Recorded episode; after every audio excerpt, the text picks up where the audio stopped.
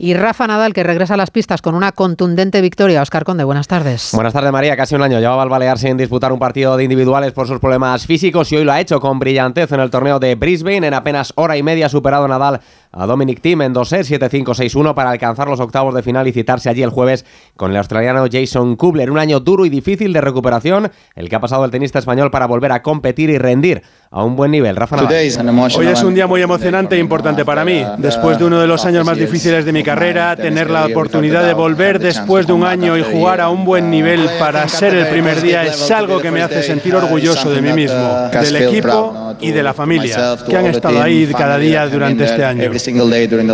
Tenemos hoy cita con el Radio Estadio a partir de las cinco para abrir el dos mil veinticuatro futbolístico con esa jornada liguera que cierra la primera vuelta del campeonato. A las cinco en el Metropolitano, Getafe Rayo Vallecano. A las siete y cuarto en Anoeta, Real Sociedad Alavés. Y a las nueve y media en Mestalla, Valencia Villarreal. Ya mañana afrontarán sus partidos Real Madrid y Girona, ambos empatados en la cabeza de la tabla, cuarenta y cinco puntos. Se jugarán el título de campeón de invierno. Los madridistas recibirán en el Bernabéu al Mallorca, con el regreso a la lista de los recuperados Vinicius, Carvajal y Arda Güler, que podría al fin tener sus primeros minutos, con Lunin en la portería y con Tchouaméni ejerciendo de central junto a Rudiger, toda vez que Nacho es baja por sanción y que Militao y Alaba están fuera por esas graves lesiones de rodilla. Pese a los problemas en ese puesto, ha confirmado hoy Ancelotti que no acudirán al mercado de invierno para fichar. No contemplamos fichar un otro central, creo que tenemos otros dos en el cual confiamos mucho, que son Nacho y Rudiger, y otros que en la emergencia lo pueden hacer bien, que son Tchouaméni, que puede ser Carvajal. En este momento no contemplamos fichar. A las siete y cuarto será mañana esa cita del Bernabéu, a las nueve y media se verán las caras en Montilivi, Girona y Atlético de Madrid, partido crucial en esa zona noble de la clasificación. Quieren los de Michel comenzar el año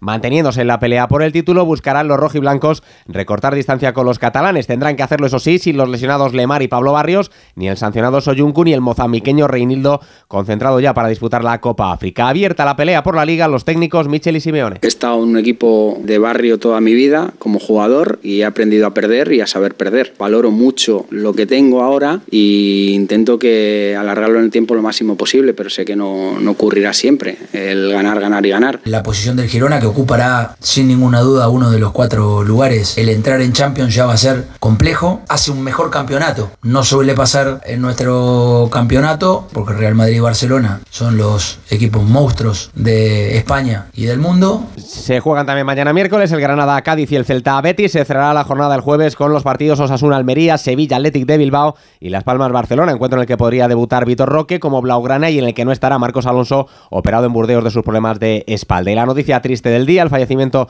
de la exatleta Carmen Valero a los sesenta y ocho años de edad, pionera de del atletismo femenino en nuestro país, bicampeona del mundo de cross en los años setenta y primera atleta española en participar en unos Juegos Olímpicos en la cita de Montreal en mil novecientos setenta y seis. Cierra los ojos. Imagínate este año que está por comenzar. Ese sueño que te gustaría hacer realidad. Ese nuevo idioma que te gustaría aprender.